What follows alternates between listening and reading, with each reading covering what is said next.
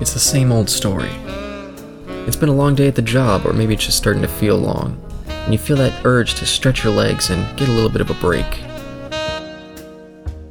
You walk down the street, or maybe you get behind the wheel of your car, and you feel the weight begin to lift.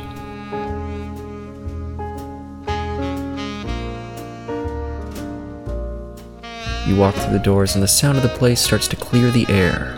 You get a table, you order your drink, you listen to the sounds of the bar, and soak in the conversation. Welcome to the TNE Speakeasy with your hosts, Caleb and Isaac.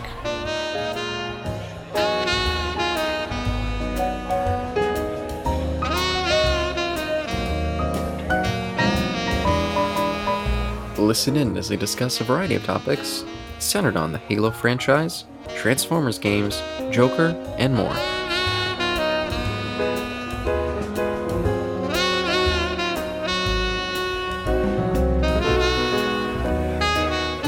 But since you've played uh, War for Cybertron, does the story really pick up and become more interesting? Does the gameplay be a little bit more varied, or? Because I'm definitely going to continue playing it, but it didn't super hook me in the first uh, chapter. That's fair. I I bought it for its video game ness, and Hmm. other than the fact that different weapons you can get and different loadouts, really there isn't much of gameplay improvement. I think this game is pure video game, but not in the way of you're not going to see progr- character progression. Um, but it's no different than Halo. As I, I like the Hmm. the comment you made with Halo because in Halo you never really get at least okay excuse me from like Halo one to three, you don't really get upgrades right. Like you're not really getting any No. upgrades uh, for your, you're just getting different weapons. So it's kind of it's actually funny. It's it's Halo meets Gears of War just because you know everybody in this gener in that generation of like you know still in 2010 was trying to do a third person shooter and it was called you know a Gears of War clone. I'll give it this. There's no um there's no uh hiding behind cover. I guess there is hiding behind cover, but there's no but- dedicated button to hiding behind cover. Hmm. Um really, I think what Transformers would need to kind of shine is actually to be more open worlds. Because the fact that you can transform into a vehicle means that you never have to call in a vehicle. You are the vehicle. Um, so we need races. Um, we need missions where you're scouting. We need missions where you're um, doing checkpoints. Um, gotta get to the races are checkpoints to try to escape or whatnot. So really, it's kind of like, I guess the one idea I could think of is like Transformers mixed with Red Faction Guerrilla, where it's like there's no real story in that in that game. I mean, there is a story, don't get me wrong, but it's an open world and there's all these events you can do. Um, but instead of having to work look for a vehicle, you are the vehicle. So Yeah. I guess Just Cause is another ideas of, of, of uh, from three onward. I guess putting that series and Red Faction Guerrilla into, and you get like the you know, perfect. But you get a unique Transformers game I don't think has been done before. I think there was Transformers Armada. Well, it was Transformers the game, but I'm still calling it Transformers Armada because it was that show. Yeah, that'd be that'd be interesting. You can get different, especially you could get different loadouts as well with characters. But the multiplayer was interesting. I didn't play it, but I watched a bunch of playthroughs and you know, gameplays online back in the day. And it was pretty. It was pretty cool. Again, just the idea of like being able to transform. I don't think there's any problem. Is this is a like not Mega Man style, but it's certainly a uh, linear story where it's a set world and it's a set path really and really you're just transforming and trying to beat all the uh, enemies down. And get your get your meters up to either use your special ability or uh, whatever the other one was. And just yeah just kind of a shoot 'em up in a way. Maybe not shoot 'em Mhm. up but I, I i did enjoy it for its uh story personally but again that's because i'm a transformers fan. So hopefully this can hook you into it. I would say keep playing it to, to maybe see if you get like um i- i- if you get hooked on it what, what what did you start with the decepticons or the autobots Um, I don't remember if I had a. Oh, I guess I did choose who I wanted to be. I think I chose Barricade, maybe. so you started with the so technically speaking yes the uh, uh technically speaking the decepticons do uh, canonically start first in that game, and yeah, you can Mm. pick between those three characters. Um, I wish kind of. Ah, yeah, I wish in Border, similar to like Borderlands One, where they had like certain class, any of those classes that have have like um, what is it? Any of those classes have like um, increase of perks, not perks, but they work better with different weapons. Um, so what was what was the soldier's name? Uh, whatever his name is, he was good with like assault rifles. Lilith was good with, I think, energy. Anything having having to do with elemental guns. Uh, Mordecai was good with Roland. That's his name, Roland. Mordecai was good with sniper rifles and pistols. And then, um, what's the fifth or the fourth Bud's name? Oh, I don't remember. Well, anyway, him, uh, Brick. Uh, he, what I don't remember this. Uh, he was good with I think explosives and something else and shotguns. Yeah, yeah. Yeah, and I guess since you since we both mentioned Halo, I should also say, um, when I started playing um, that game, uh, Transformers War for Cy- Cybertron, I was in the final mission of Halo, the first game, Halo Combat Evolved. Because since I've been watching that show, I was kind of like, ah, you know, this kind of gives me the inkling to go back and play Halo again. And I thought that I'd only ever played Halo 3 and 4, but it turns turns out I did play Halo 1. But that game, man, I, I by the end of it just absolutely hated it. The first Halo, it was so repetitive. If there's one thing I never like in, in games, it's backtracking. And like every single level that you play, you go through it at least twice, but sometimes more than twice. And that just drives me crazy. It was a way to extend the game span. Uh, obviously, Halo fans will come in and say, "Well, see, obviously, I'm not doing a good representation of them. They would be like angry and bring pitchforks and torches at you right now." Yes, I'll act yes. it. I'll act it in a calm manner. Well, well, you see, Caleb, from an educational standpoint or from a philosopher's standpoint. Well, you see, Caleb. Uh, the reason they did this is because in the lore, uh, it it made sense for Chief to go back into these areas because he's in a ring. You know, he's the Halo itself is just a ring, right? It's Mhm. not like there's you know so much other places that he could go to. Not that the terrain's going to be any different, but still, like you're still going to get like different shapes or different peaks and valleys and rock formations uh, if you're inside the ring. So you, you must understand that the the develop the Bungie's Bungie are untouchable, and you know. Just because they're they, they they were once owned by Microsoft, now owned by PlayStation or Sony, excuse me, doesn't mean anything at all. They did no wrong at all. Oh wow, I didn't realize they're owned by Sony now. Hmm. I mean, I don't know if they've, I don't know if it's happened just yet, but it's in the, it's in the process. It's in the legal papers. And again, I was never a huge Halo fan. I enjoyed three. I enjoyed four. I didn't even remember playing one, and I can see why I did not think there was anything particularly stand out about that game at all, gameplay wise, visually wise. Uh, the only thing that was fun was the flood, but I, I just it, nothing about it really excited me. And so going into the Transformers War for Cybertron, I was like, oh, this this is reminding me a little bit too much of the first Halo, and I'm kind of done playing Halo right now. So, so I'm gonna take a little break. I'm gonna finish because I just finished Halo Four. I'm gonna go and play Halo. Uh, ah, not Halo. Uh, Resident Evil Four. I'm gonna go play Resident Evil. Uh, is it? Oh, what's that game called now? Revelation. Yes. Revelations. Yeah, so I'm gonna go play that. Revelations 1 or 2. Yeah, just the first one. I think two takes place after the fifth game. So I think that's when I'll play that one. I think. I have it all on my big list, my big video game list of the order that I want to play these things. Interesting. And since I've been sick, I've had a lot more time to play video games. So I've been, uh, yeah, I beat Halo and then um, Resident Evil 4, maybe a week apart. And so yeah, I've, I've been enjoying getting back into video games a lot. I've been playing a little bit more Sonic lately too. Sonic Generations, I've been getting back to that. So that's fun too. Uh, yes. I, I, I could see why you're on a Sonic kick just because of, you know, the movie we just watched last week. Yeah, and I've been slowly every every couple months I'll go back and beat a few levels in Generations, and I'll put it down again for a while, then come back. So, I should do that myself as well. because I feel like that game, I, I mean, I don't really see much story there, so it's it's fun just for the gameplay. There's a story. It's just multiverse.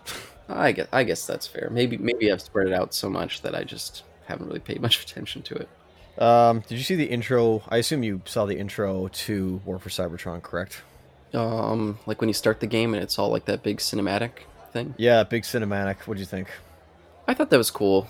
Um, Again, I didn't feel very drawn into the story at that point, but visually speaking, I thought it was very well done. I mean, for any Transformers fan, it was epic and Mm. gave them a uh, hard on, as I would say, or very much uh, tickled their feathers and was satisfying to watch because it's finally something we wanted to see.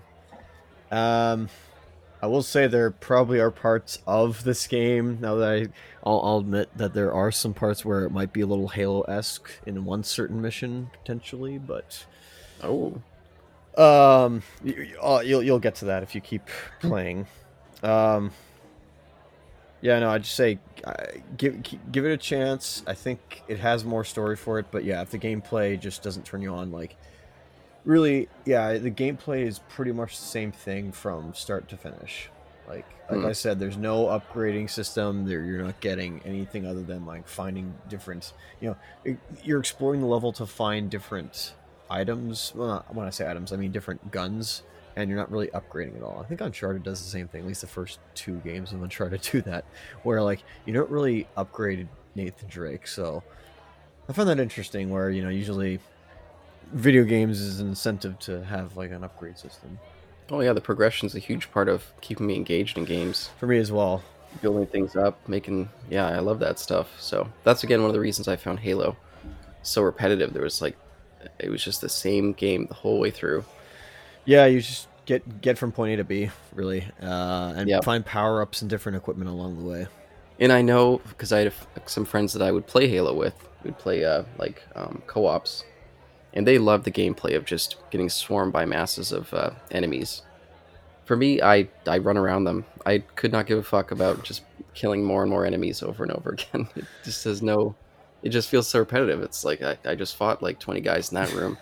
Now I gotta fight twenty more guys. Like where's the Yeah, and you're like, especially in like that first one, uh, it's almost a survival horror game at that point. Not so much like horror, but you know what I mean, where you'll all of a sudden like start to lose ammo, uh, and you'll be overrun. So yeah, really the thing is to like outrun them and get out, out of the way. Obviously, don't get swarmed inside, you know, those small corridors.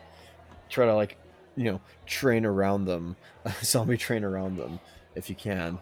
hmm and hucking grenades at them. But yeah, the idea is like they, as far as I'm aware, there's no like consequences to not fighting them. If I recall. Nope. I don't think there's an No, achievement really. nor anything in game or in universe story wise where it changes the outcome of the ending. Yeah, I feel like there was some levels where you had to kill them all in order for the doors to open. And I kept trying to find ways to escape and then get killed and I just kept getting frustrated like, oh, I've got to play this this one level or this one room basically over and over again until I finally was just like, okay, I just got to wipe everyone out. I know that uh, Robot three four three. I watched somebody's playthrough of it. Has to like open doors for you, so you really just have to wait for the doors to be Oh, open, and yeah. all it is is just to survive rather than like kill a certain number of enemies and the doors open. It's like I feel like you can. I'm I'm pretty sure. I'm unaware of this. I'm pretty sure you can speedrun Halo, and I mean by Yeah, like so. skipping sections, and I'm not talking about breaking through walls and and and um glitching through doors or anything like that. I'm just talking like if you didn't do that, if we're talking like non glitching through and skipping sections, I'm pretty sure you can just go through um again skip all battles potentially. I think the later games prevent you from doing that or they do Oh, set up like obstacles for you to have to get through. Yeah, and I am excited to get to the later stuff. So I'm, my plan right now is to go through, probably get to about half of Revelation, then jump into Cybertron, and I think that's only like eight eight hour gameplay. So that thing could be done pretty quick. Yeah. And then jump into Halo 2, which I think is also quite quick. So Yeah, no, that's that. This is true. I would say go try to f- track all the uh, Autobot icons and the Decepticon icons, but you, you don't have to do that. Again, doesn't change anything. It just gives you an achievement. yeah, that's what I was doing in uh, Spider-Man: Web of Shadows. I kept I, every time I saw him. Okay, so let's go to that now. So, uh, on the other side, Spider-Man, Web of Shadows. What do you think so far, sir? Um, I think the last time I played a game, well, I guess it was Marvel Ultimate Alliance. I was thinking of, uh, I had a Spider-Man game on my uh, my Game Gear many years ago, platformer. So this was a massive upgrade. I was like, oh wow, it's so exhilarating getting to fly around the city. Some of the controls are a little clunky, but I mean that's to be expected.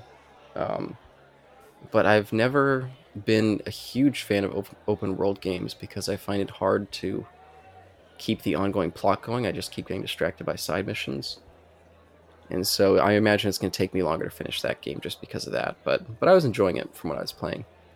Yes, like that's for like maybe an hour and a half into it so far. that's a problem with the game. If uh, well, that's that's any problem with any uh, with any open world game of like, you know, Yep. you're, you're doing all this main story stuff. Some of it's interesting. It's not like you don't have a problem with the story. It's just like you're on the story stuff, and all of a sudden, bam, like you're in the open world, and you have to like put the plot in the back of your mind, then go do side missions. Mm. That can be frustrating. I get it. Yeah, but I wasn't frustrated because I was enjoying the gameplay.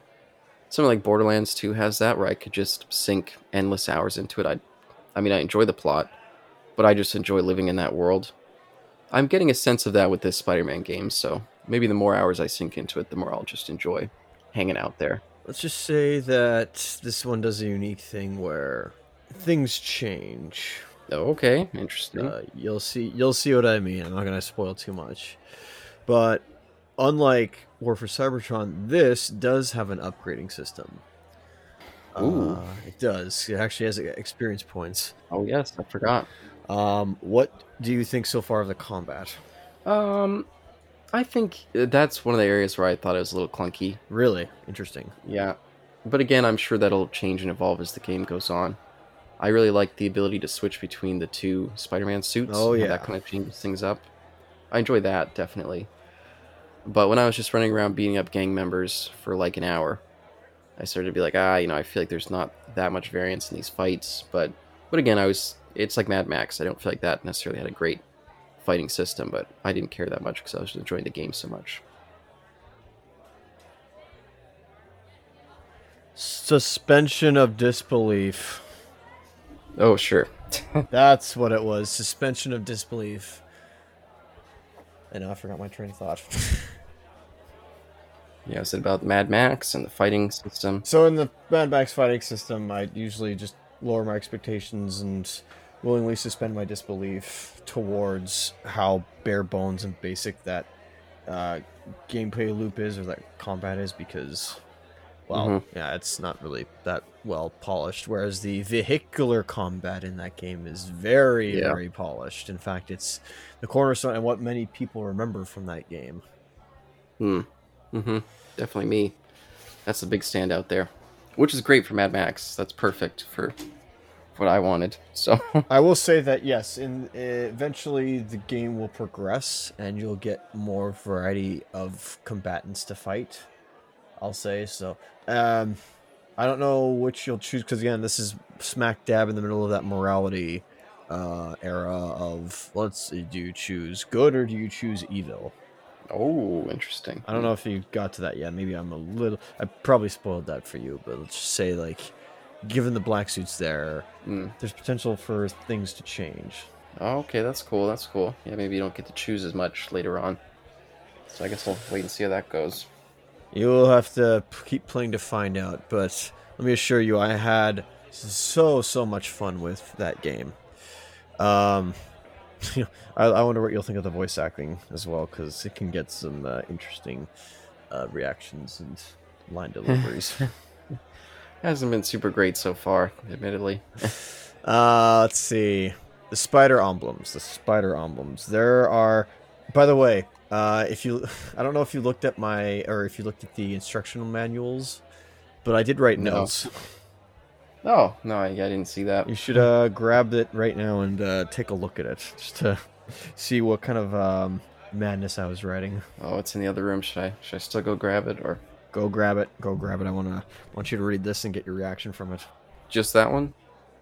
I don't think I wrote anything in War for Cybertron, but just grab it in case. Sure. I don't think I did, but I'll find out. Yeah, nothing in Cybertron. Let's see about the other one. Dope. All right. Oh, got some piece of paper towel here. Oh, so that a piece of paper towel was randomly in the box and or packaging I got when I bought it off of a uh, online retailer. I see a little sticky note, but uh, I don't remember what the sticky note is.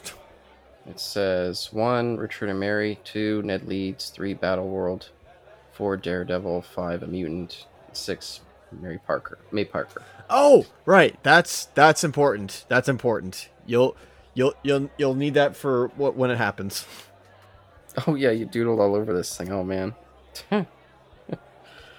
uh, What what did I doodle? This I played this game by the way in 2020 in, during like peak pandemic uh, era. So I this was two years ago, so I don't remember like everything I wrote down.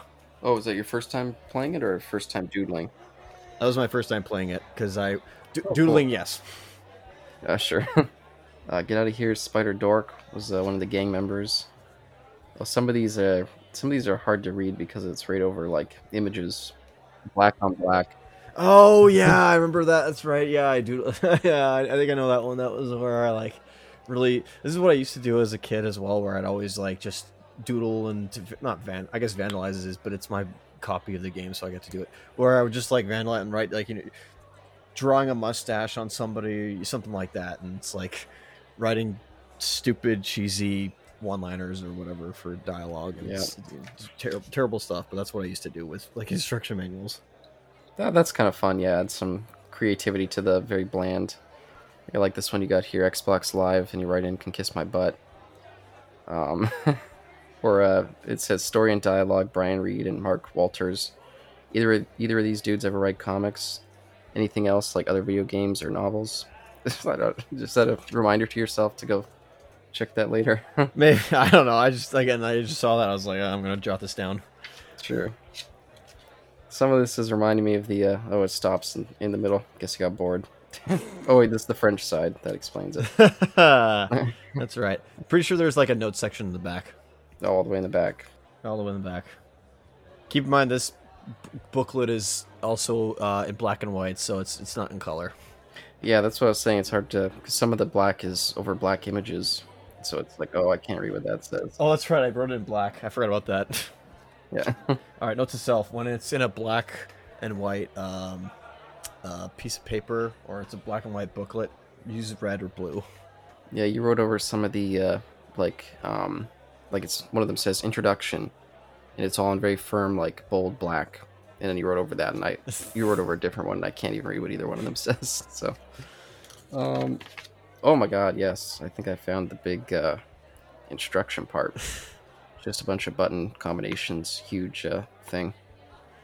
Yeah, full page spreads, as it were.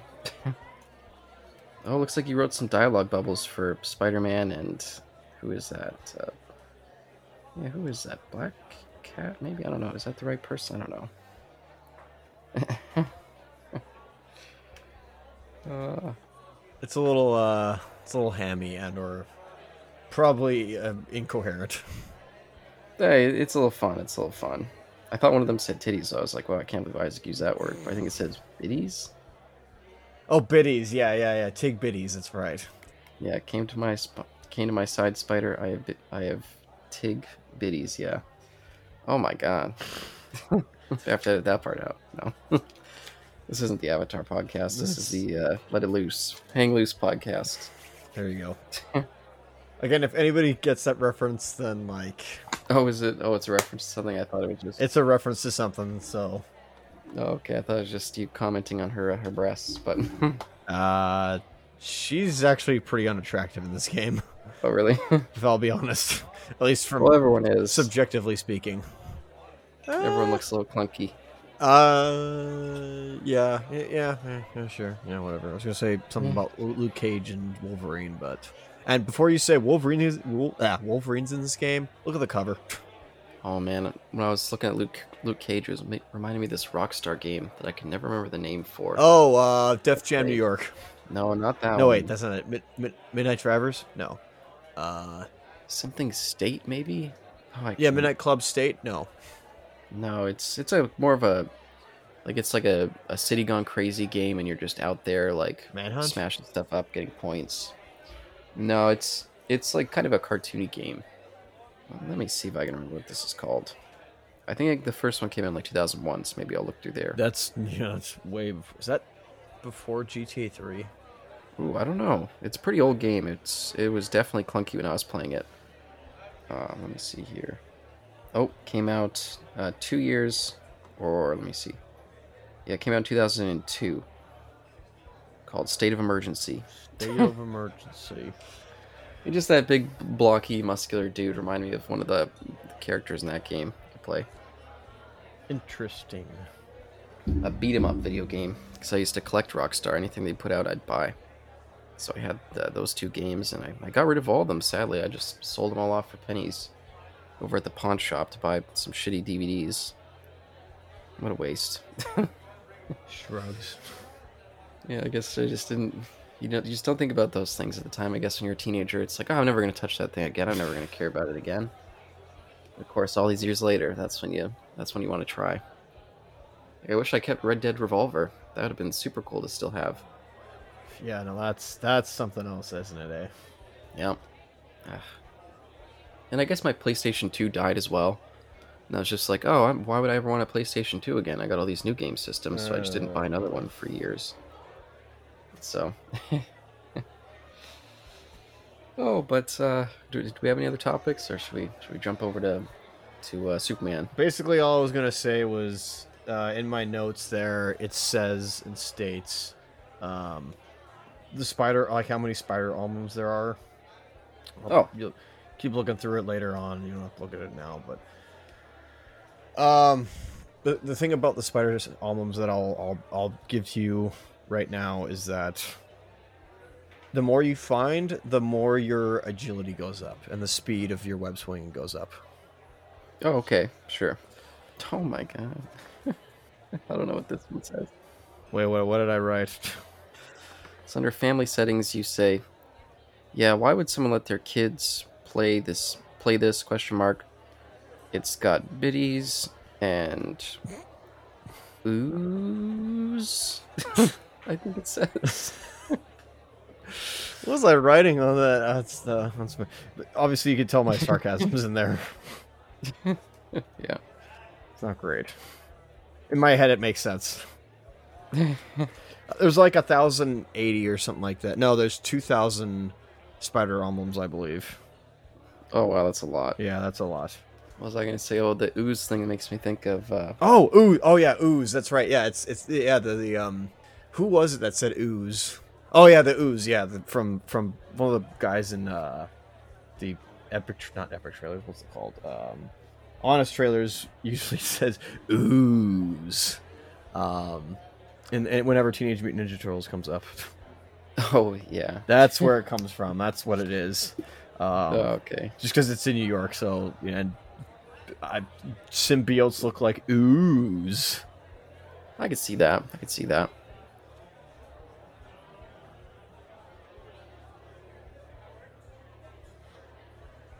Okay, okay. So I watched Apollo 10 and a half this weekend. Oh, oh, cool. How was it? Well, it was okay. Well, for... I want to talk to you about it. About the, I want to talk about the film briefly. Probably going longer than we should, but okay. It was. I want to. I I just want to get to the end. Well, I just want to get up my get my thoughts of the way on that. But like, obviously, it was much cleaner than uh, Scanner Darkly was. It Mhm. seemed to remind me of Archer in a way, maybe just because it was that '60s sheen. And you know, I don't even know. Like, it just it was just a it almost was like a '60s fetishization in a way. Mm. Um, but it was from a kid's perspective, so I can't really blame him for that. And then I'm assuming that most of it was Linklater's life. Obviously, I don't know if he was a kid of an astronaut, not an astronaut, excuse me, but a NASA uh, and uh, work person, excuse me. Yeah, I've got no clue. No clue at all. And um, well, I guess you know it was pretty cool. I like the premise. I watched the trailer first, and then I watched the, watched more of it, and I guess I'll say it. Unreliable narrator. Oh, okay. Yeah, kind of fantastical visions of a kid experiencing that time period kind of thing. Yeah, because I don't know. I there wasn't really like be, only because I didn't see because when the when, when Zach, uh, Zachary Levi and what's his name came in, we're, we're telling him like, hey, uh, you're going to summer camp basically. Like, that's a, that's a front. Uh, we didn't really have like I was hoping we had a scene of like his parents saying goodbye to him or, or something like that. Of like have fun at Mhm. summer camp, and then him coming back and how was summer camp. But instead, it's like, well, eh, they didn't they didn't have those scenes. So I'm just like, well, did all this just happen in his mind as he was watching uh, the moon Hmm. landing? Oh, that's interesting. Yeah, that's the only thing I could have thought of. I'm just like, he doesn't seem like he's. It just yeah, it does not seem like he's. uh He actually landed. I mean, obviously that didn't happen, but like, I at first I thought it was gonna go into that, but then I'm just like, no, it's unreliable narrator. Yeah, and I'll say I haven't seen it, so I don't really know anything about it You what? except for the director. Yeah, no. Oh well, oh shoot, man, I'm sorry. oh, it's okay. It's okay. I thought you had seen it already because when you told Eric that, I was like, oh, you already saw it. No, no. I just I just seen that it, was uh, put on there when we did that episode. I was like, Dang oh crap, it. there's a new. I am so sorry. I am. It's okay. no, it's No not. I I, I didn't even really know what you're saying, except for that you can't trust its un, unreliable, unreliable narrator. Well, okay, yeah, well, But I kind of got that from the, the trailer that that's probably what it was going to be. okay, well, I'm, eh, well, whoops. Um, I know that uh, good old, what's it called?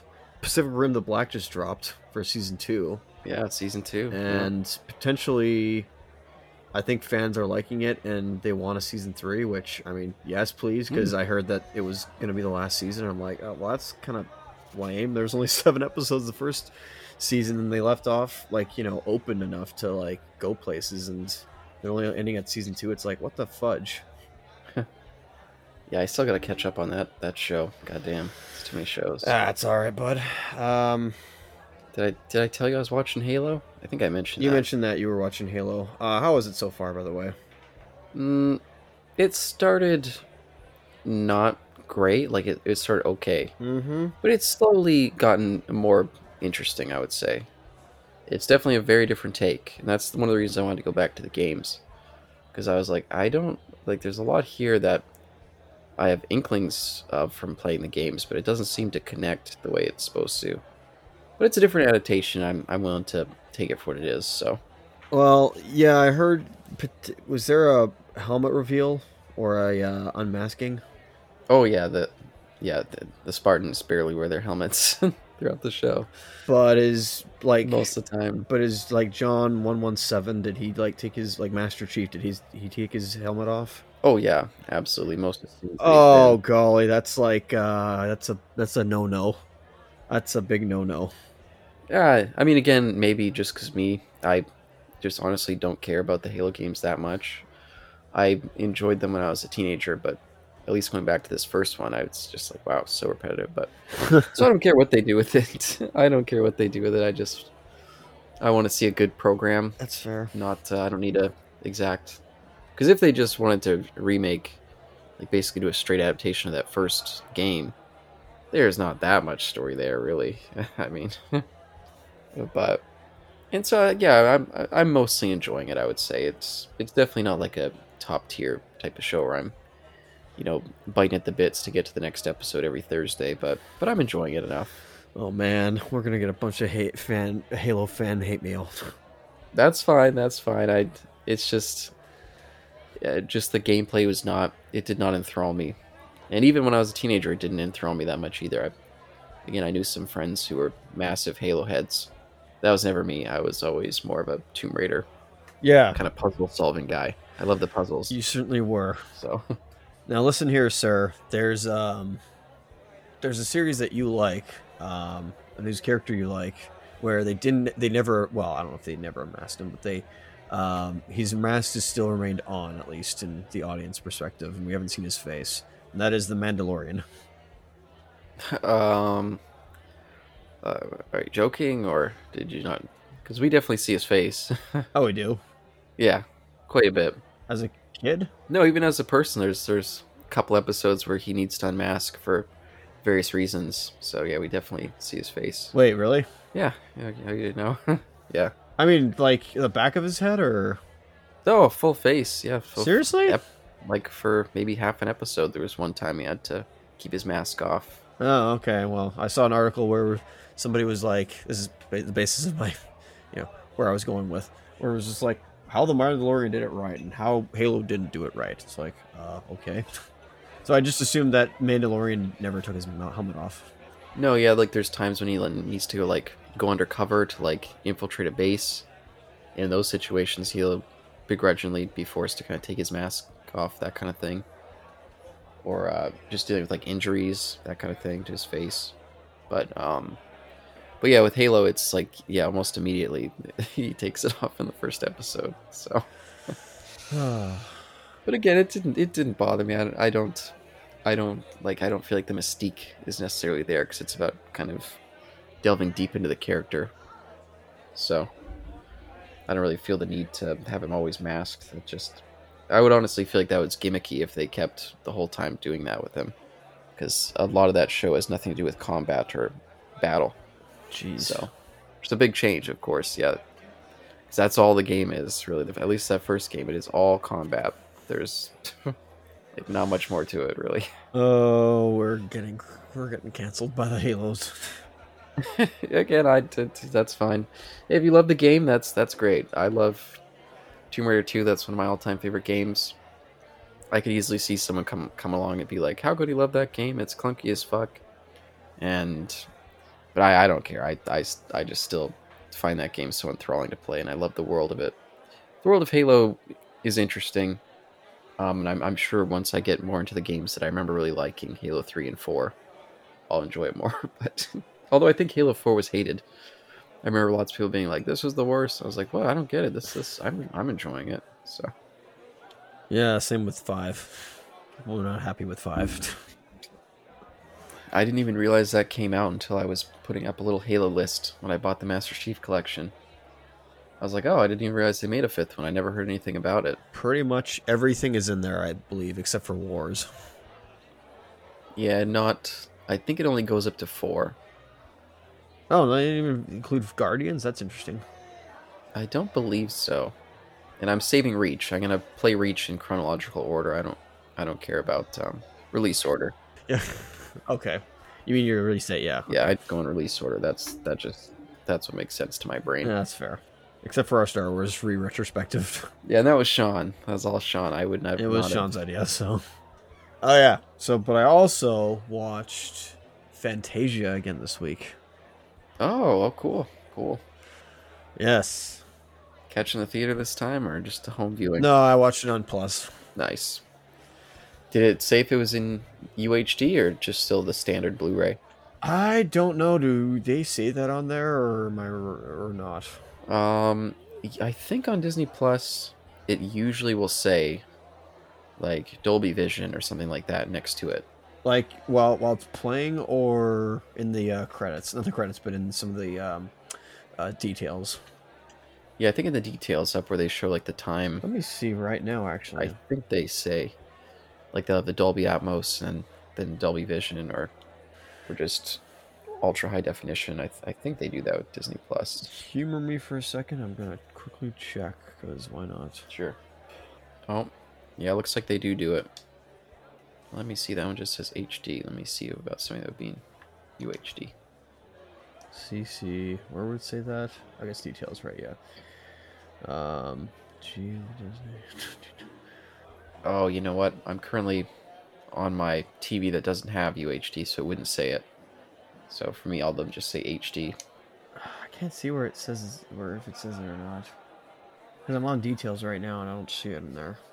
Yeah, it wouldn't be on details. It'd be once you click on it, up in at least for my my Xbox I'm looking at, it'll say like the title. Then right underneath, it'll say the rating. It'll say the definition, and then it'll say the audio, It says. and then whether it has closed captions, okay. then the year, and then in the the length. so you have to play it first. Okay. Uh, mine is just clicking on the title. Okay. It says G A D. I don't know what that means in CC, which closed captions. Eh, who knows? Yeah, yeah, maybe just yeah. I mean, I don't know if Disney's actually released anything of theirs, non like uh, with animation. I mean, believe I don't think they've released anything that's on their high ultra high definition yet. Oh, I don't. Yeah, I'm not sure. Of course, all like the Star Wars stuff is all in that, but Well, you know, except for first three. oh, I think no, they. I'm pretty sure they do have those in UHD out now. Oh, okay. But it's the special edition stuff. Yeah, special editions. Yeah, but uh, I currently have, uh, ever since my infamous uh, external hard drive failing uh, d- event, um, Hmm. I only have three games hard, uh, loaded into my PS4 right now. oh wow, Yeah. which three? I have the Devil May Cry HD collection. I have a um, indie game called Furi with an I, and then I have Horizon Zero Dawn. Ooh, have you been playing that? Uh, no, because I'm trying to draw, and well, you know how well that's going. Oh, so you you, you kept your video game embargo into this year? I don't know. I I should. I probably shouldn't, but like I'm just so like stubborn right Hmm. now. Yeah, because I was gonna ask if you're still if you played any video games lately, but I guess yeah. No. Because I'm just. Uh, because I know if I start video games again, I'm just gonna not stop. I'll never get my dream, but I don't think I really need. I don't. I don't think I should just do that dream at all. should just give it up. Well, maybe maybe putting so much focus on it, like I'm, I have to do this, or else I'm denying myself something else that I want. Maybe that could even be holding you back in some way too. I don't know. No, it certainly is. Oh yeah, so I was watching Tokusatsu TV on Friday, um, which is a Twitch stream or is a Twitch channel that shows a bunch of you know Tokusatsu series and some Gamera stuff and some Godzilla stuff. There's some Ultraman that I was watching, but on Friday for some reason they played Reboot, Oh wow, that's cool. and There you go. I, Caleb, I watched it, and my friend, I gotta tell you, the animation holds up. Oh boy, I don't know if I can trust you on this. At least personally speaking, uh, my bias, subjective opinion, I think it holds up perfectly. well, I'd be curious because yeah, I know you're very biased in that regard. But yeah, and it's available on Tubi. I almost started watching it the other day, but I. Oh, there you go. That's pretty cool. but instead I went back to Godzilla Singular Point, try to finish that thing finally. That's good. That's that's really good. That's not the worst thing to do. Yeah, but I was pumped to see it on there. I was like, holy crap, reboot. Now I have access to that if I want to watch it. I've been a big on a big animation kick lately, so. Oh, but I guess I could mention just briefly. I did watch The Northman, and uh, it is absolutely something to catch in the theater while you can, because uh, definitely, spectacle-wise, it was a very impressive uh, visual film. There was a article I didn't read it, but it was clickbait for saying what happens when you uh, it's a, like a f- failure or it's like you know a problem when you give uh, too much budget to a artist uh, an arts film. Hmm. Yeah, I've seen a lot of complaints like that.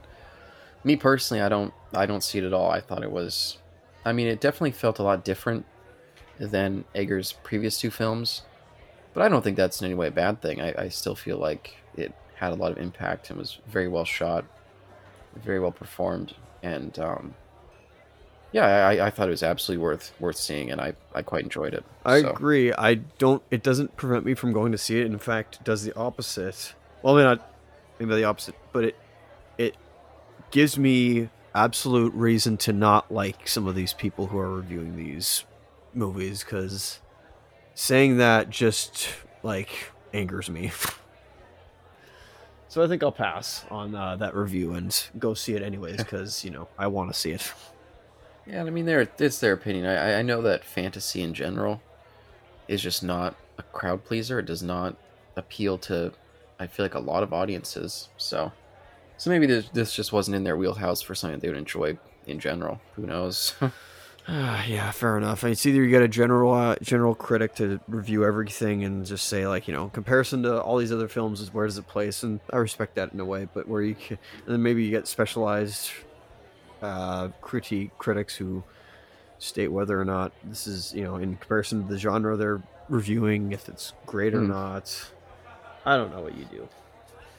yeah, like I remember when The Green Knight came out, I saw maybe not negative reviews, but mixed reviews where they were like, I mean, we can't say it's not a gorgeous film. It looks amazing, but all style no substance. I'd see those kind of comments about that movie. Interesting. And me, I felt like I'm definitely missing some stuff here, and I feel like a second viewing would really add a lot. I feel like some people just see and they're like, uh, I feel like I'm missing stuff, and that's because it's not there. And so that's my review. The film's empty, but it's really stylish. It's like, no, no, you gotta. Some movies you gotta put the time in. You know, you really gotta. You can't just come to it, you know, half-hearted. You really have to be there looking for what it's trying to say. And I don't necessarily think that's a bad thing. I, it's maybe that makes it not for all audiences, but I don't think every film needs to be for all audiences. So, so you're always going to open yourself up to those kind of negative re- reviews or or mixed reviews. Yeah, agreed. I I think at least one or two or three reviews, but unfortunately, the reviews got to come out to give it to general audiences to give money to or not. The problem I have is that you know these reviewers have to deliver the uh, the review out on time, or just to give the uh, film uh, any more money for audiences to go see, mm-hmm. or else. Yeah, and that's certainly a problem. Yeah, yeah. And every now and again, I'll I'll watch a movie and be like, wow, I you know, I saw this in the theater. I came back to it. I really liked it. Oh, I want to see some like modern. I want to listen to some new podcasts that are covering it. You know, kind of removed from the time period, like Joker. That's the one I was thinking of that I watched. And I was like, oh, I want to I want to listen to a Joker review made in 2022, not one from the time because at the time it was wrapped up in all that annoying political bullshit that kind of uh, kind of warped the narrative of the movie.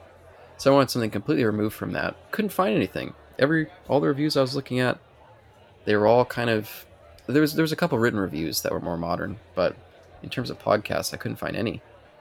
I was like, what the fuck? These movies, they, they make a big splash and then suddenly they disappear and nobody's talking about them anymore. It's just strange. But, but so, yeah. Do you want to do a commentary and or a discussion on Joker? Because we certainly can. Just for you to give it a, because you seem like you want to actually give it a fair fair dues. Yeah, I I wouldn't mind talking about it at some point, but yeah, maybe. I mean, I don't know. When we're gonna get to the DC movie stuff. I feel like you wanted to hold off on some of that, but uh, I don't even know if it's appropriate or not. If we want to do it yet, I, I I don't even know. I've not really thought about it yet. It's not really been on my mind to do it. So if you want to do it, we can do it. But yeah, that might be fun. Yeah, because yeah, I, uh, even I even was like, oh well, I guess I'll listen to the now playing podcast one from when they covered it back when it came out. And one of the hosts was like, yeah, you know, I think there's a lot of cool stuff to this movie, but I can't escape feeling like is this good to come out in 2020? Uh, was it 2020 or 2019? I can't 2019. remember. I think it's 2019. It 2019. Yeah, it's like, is this a good thing to put out right now? I mean, we just had you know the, all these school shootings happening. Like, is someone gonna walk out of this theater and want to go shoot up their school? And I was like, ah, that's that just that's so like that just is not. You can't make a movie worried about what some crazy's gonna do. That you shouldn't be like people shouldn't see this because it's gonna inspire them to do violence. That just seems like such a such a weird take. I, I just can never wrap my head around that. And they're talking about like, oh, you know, of course there was the, that Dark Knight Rises shooting, and like, is this going to cause problems too? And it's like, ah, like, you really can't. You shouldn't wrap a narrative around a movie based on what some, you know, person who's not well mentally is going to do with it. I mean, that's as an artist, you can't predict what someone's going to do with your art. And what's that? Uh, I think you said it was one of your favorite books, uh, Catcher in the Rye. Oh yeah. Like you can't blame that that author for writing this book that some unfortunately very mentally deranged person used to wrap themselves up in a fantasy to kill somebody. That's that doesn't that you can't blame the art for that whatsoever. That's entirely on the person. But people do. People go, well, maybe the book, maybe people shouldn't be allowed to read it. it makes them go crazy. so that's just so so not a very uh, intelligent kind of argument, I think. But but definitely Joker is one of those ones I got wrapped up in that. Yeah, that's fair. Uh, there was a there was something there was I was hearing this exact argument in either written form or verbal form.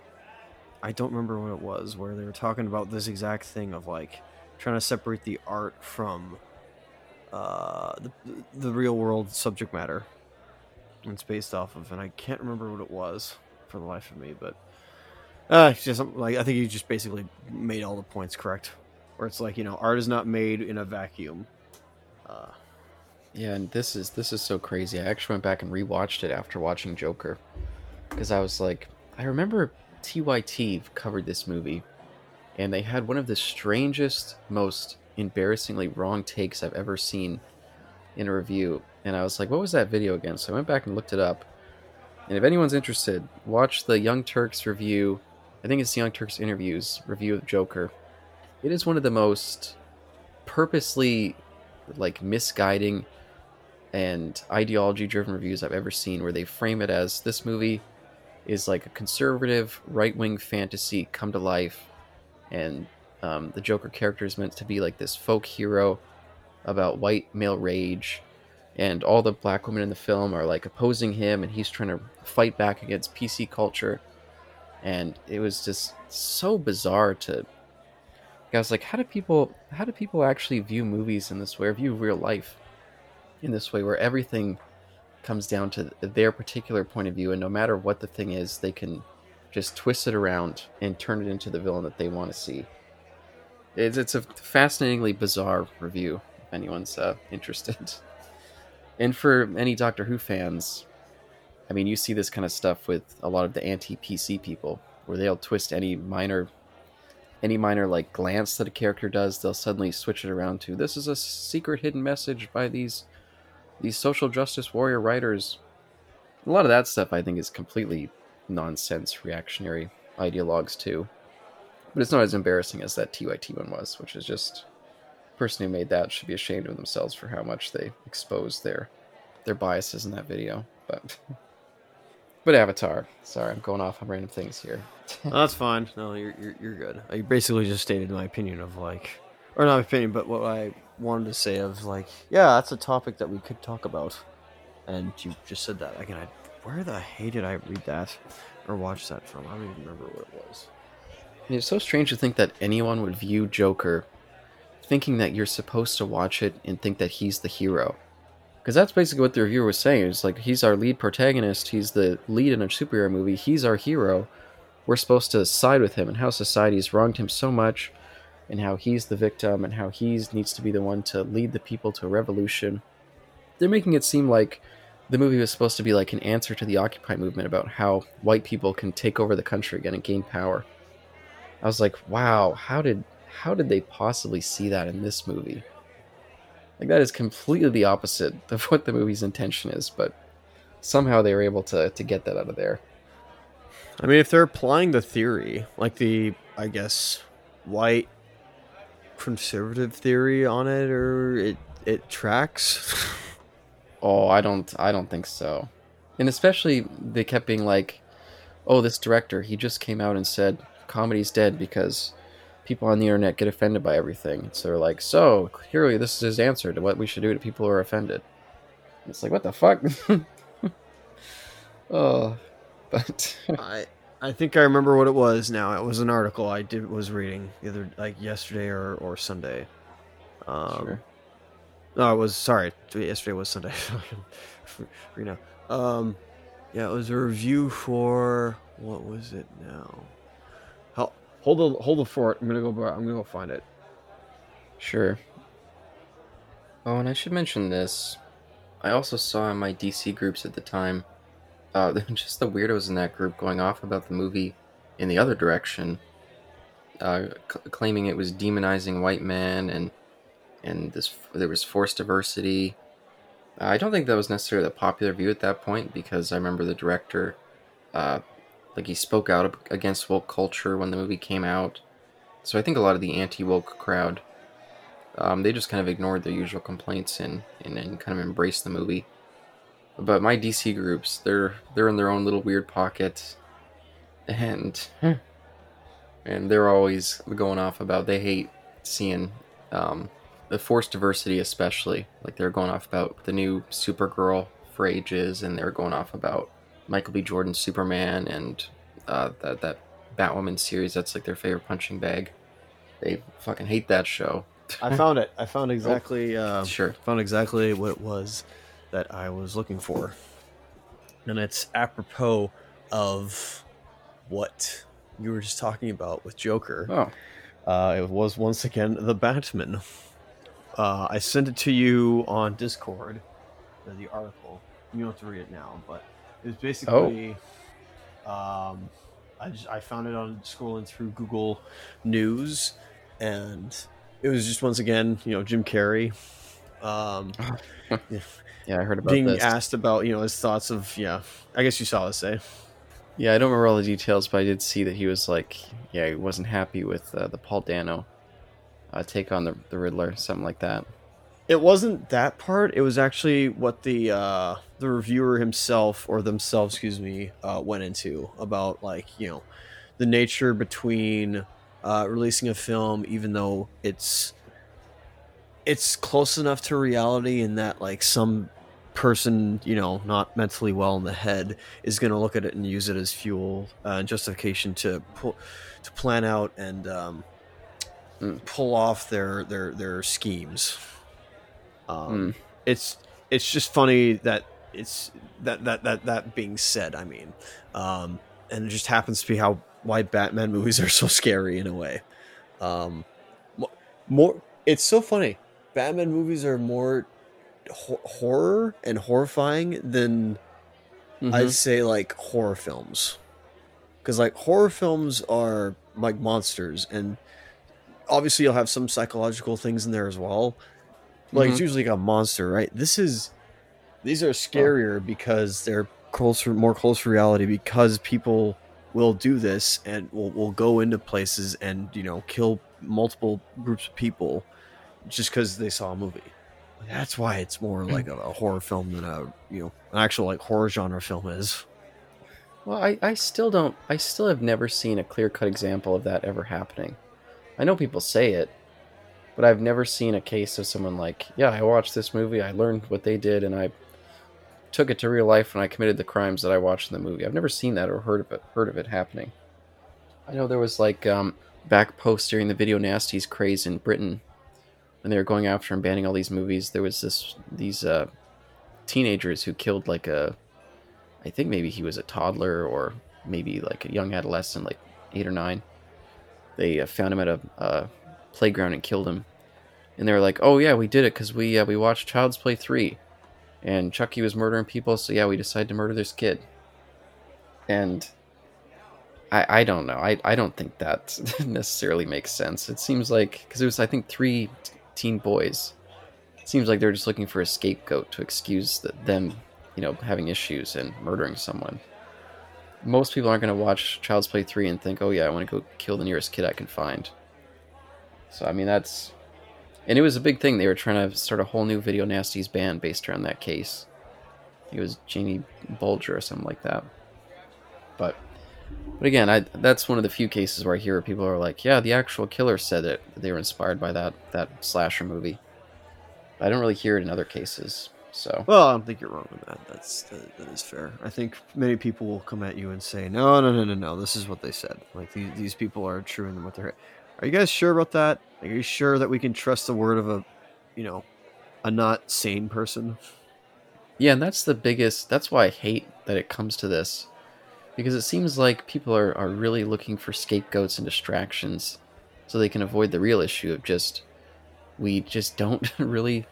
Even still, even in 2022, I feel like people just uh, don't really pay enough attention to mental illness and how dan- dangerous and damaging it can be to people. Even if they're not going around killing others, they could just you know psychologically like really screw themselves up without people really paying much attention or putting the funding where it's supposed to be. I mean, that's a big thing in Joker. I mean, part of the reason why he goes off the rails is he feels like the system doesn't care about him. They cut all the funding for his the one person that he was seeing. He can't even get his pills anymore. That, that reviewer in Young Turks certainly didn't bring that up. Yeah, that was exactly what I was about to say. Is like you know, if anybody watched Joker and and and watched it properly, they would have realized that it's a, you know, they were talking about systemic problems. Now they did Yeah. use a white male, which you know is the most hated thing in PC culture right now. Um, so white white heterosexual male, excuse me. Um, so that probably didn't win them brownie points, but they were doing exactly what it was that you know these people have been talking about for years is you know these systemic problems um, Mhm. and it obviously doesn't end you know happily but it, it it's supposed to be uh, an allegory it's supposed to be like uh, a tale of, of a science fiction tale of what could happen if if things went wrong and how bad things have gotten Yep. so Yep.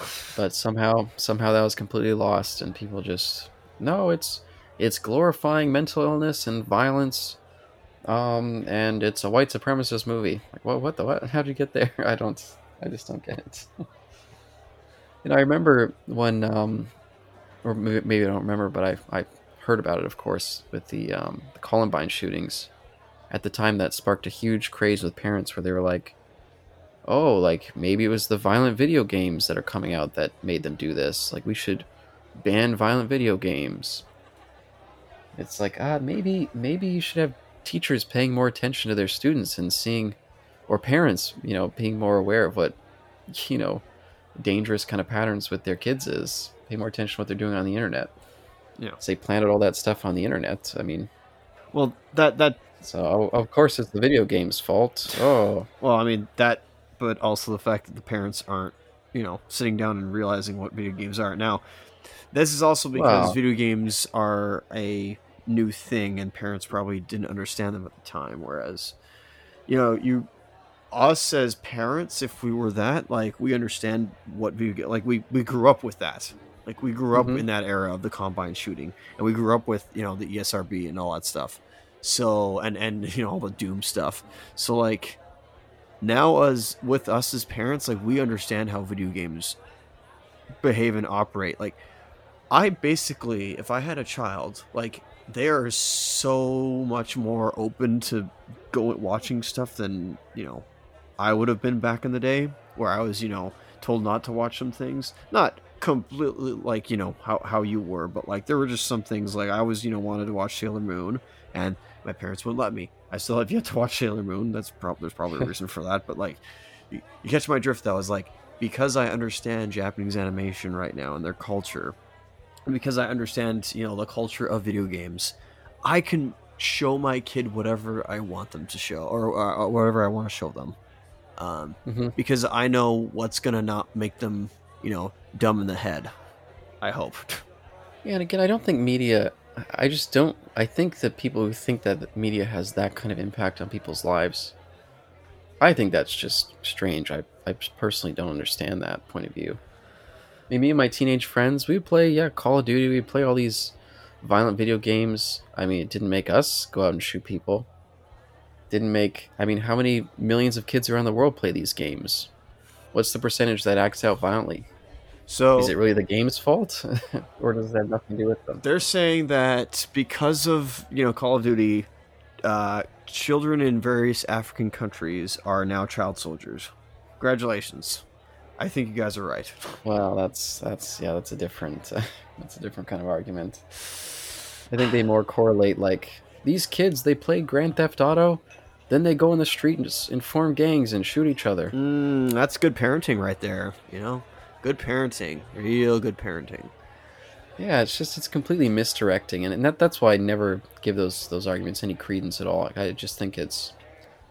I tend to think that those people are just looking for a scapegoat instead of focusing on what the real problems is. To be fair, they're also still a little bitter about the fact that uh, you know art is free, uh, free for free use art or what not free use art, but how um, an art form doesn't have to be restricted. They're they're kind of uh, upset about that. Yeah, I, I, yeah, that's certainly that's certainly true. I mean, I I remember with Split and with Joker, there was all these complaints of like, how is the studio still producing films like this that glorify mental illness? This this movie needs to be stopped. You're like, yeah, are you are you basically saying that you want to censor? You want like peer reviewed like groups to come and decide what films should be allowed to be greenlit? I don't know. I mean, that's that I'm, I'm hope that they're not saying that, but that sounds like back in the code days. We, want to go back to the the Hays Code. Oh, this doesn't. This breaks our moral code. Can't be made. Uh, and you, the screenwriter who made it, we're going to investigate you and see what your your ideologies are politically. Well, it'll probably happen. I don't think so. We'll have another Hays Code, or not. Who knows? Yeah, me and Eric go back and forth on this all the time, because he's kind of like, he thinks that the code actually was interesting for film because it created a lot of these weird barriers that filmmakers had to kind of, it made them stretch themselves more to try to break them. For me, I, I think that's an interesting side effect, but it doesn't in any way negate the hideous kind of impact of what that was. And he kind of compares a lot of cancel culture stuff to what the Hays Code was, but I don't I don't see a comparison necessarily because there's no legal component to the cancel culture. That's just online people in the studios can choose to agree with them or disagree, and they really don't have any power. Versus an actual like House of Un-American Activities committee going around and making people come to court to profess their political leanings. So I, I don't think we'd ever get to something like that again necessarily, at least in unless society really fell apart into the crazy town. Yeah, and there's kangaroo courts. Yeah, which a lot of those those Hays Code days, the the a lot of that stuff, or I guess more HUAC days, I should say. Some of that stuff was kangaroo courty. Yeah. Might as well have been, eh? Yeah, and then you get a lot of people pointing fingers at people just to take the target off them, and and then it's just a big spiraling chaos. Like, fuck, what a crazy time! Completely insane. Real good uh, way of restoring faith in humanity. Yeah, and that's why I say for all the complaints, people being like, "Oh, PC culture, these people on the left, they're taking, they're trying to take control and have too much influence on films." Hey, at no comparison whatsoever to what the right wing influence was on films and how they took control. That's fair. No comparison. But, No, that's that's that's fair. but anyway, this is this is far away from from Avatar. I don't have an argument, folks. I don't really. Yeah, I don't have an argument to make, nor do I care, because we want to do some Avatar. So that's. It's go. not the last time we'll ever talk about this. Don't worry. No, I'm sure it'll come up again and again. Yeah.